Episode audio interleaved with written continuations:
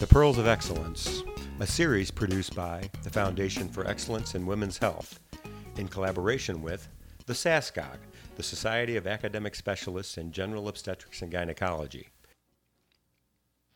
Today's Pearl is entitled Hyperprolactinemia, written by Dr. Paula J. Hillard, edited by Dr. Eduardo Latorre. Prolactin is mainly synthesized and secreted by the lactotroph cells in the pituitary gland. Elevations in serum prolactin usually result from conditions that cause hypersecretion of prolactin by the lactotrophs. There are four conditions, which include 1. Physiologic causes such as stress, nipple stimulation, sleep, exercise, coitus, pregnancy, and lactation. 2. Pathologic causes of which there are three. A. Hypothalamic pituitary stalk damage due to trauma, radiation, Rathke's cyst, infiltrative diseases, and parasellar tumors. B. Pituitary disorders such as prolactinomas or adenomas, acromegaly, and macroprolactinemia. C. Systemic disorders such as primary hyperthyroidism, chest wall injury due to trauma, surgery, or herpes zoster, chronic renal failure with decreased clearance of prolactin, cirrhosis, and malignancies such as renal and lung cancer. The third cause are pharmacologic causes due to some antipsychotics, gastric motility drugs, antihypertensives, dopamine receptor blockers, opiates, and H2 antihistamines. And four, idiopathic causes. The clinical manifestations of hyperprolactinemia in premenopausal women include oligomenorrhea, primary and secondary amenorrhea, anovulatory infertility, and galactorrhea. Patients with macroadenomas may have headaches and visual disturbances. In general, symptoms correlate with the magnitude of the hyperprolactinemia a serum prolactin concentration above 20 to 25 nanograms per milliliter is considered abnormally high in most laboratories.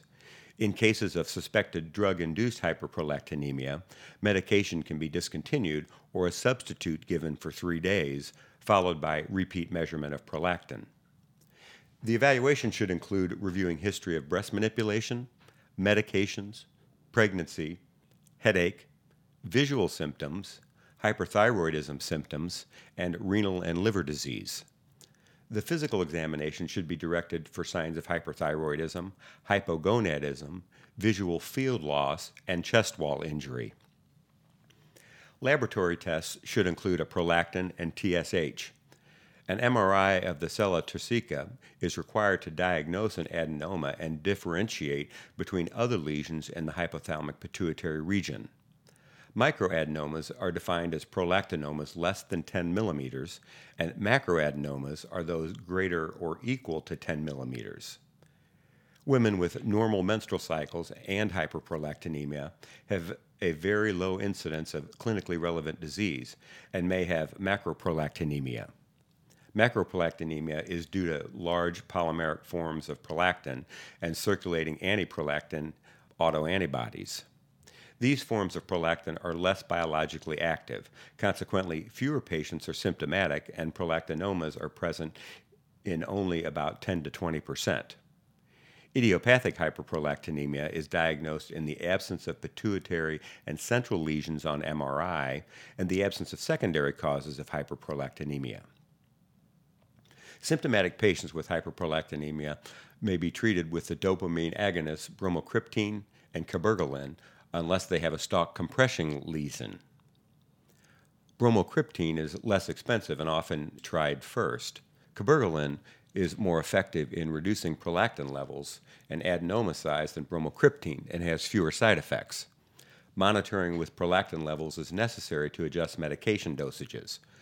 Repeat MRIs may be indicated if symptoms persist or there is a no response on prolactin levels. Treatment during pregnancy is usually limited to symptomatic patients and those with macroadenomas. Treatment resistance has been defined as a failure to normalize prolactin levels and to decrease macroadenoma size by greater than or equal to 50%. Although recent studies have suggested that higher dose cabergoline regimens may be effective. Transsphenoidal surgery may be required for symptomatic patients with prolactinomas who do not respond or cannot tolerate high doses of cabergoline. Be sure to visit our website for the full version of this pearl and to follow up with suggested further readings and references. You should also review the important notices on use and reliance on our pearls articles. Visit us at excellence.org.